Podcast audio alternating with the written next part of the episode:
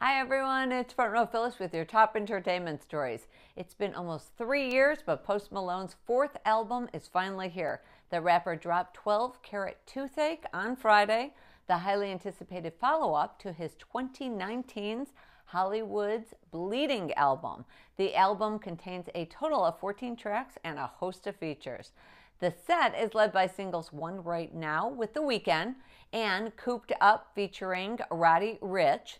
Doja Cat also appears, as well as the Kid LAROI and Fleet Foxes.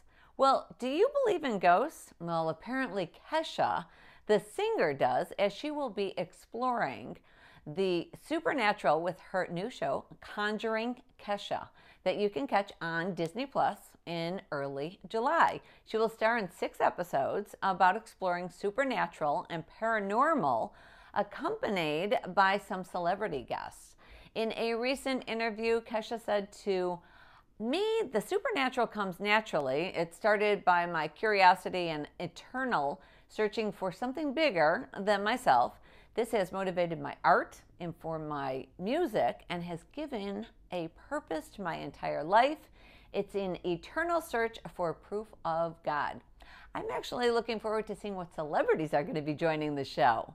Well, all eyes were on Buckingham Palace for four days during the Platinum Jubilee celebration.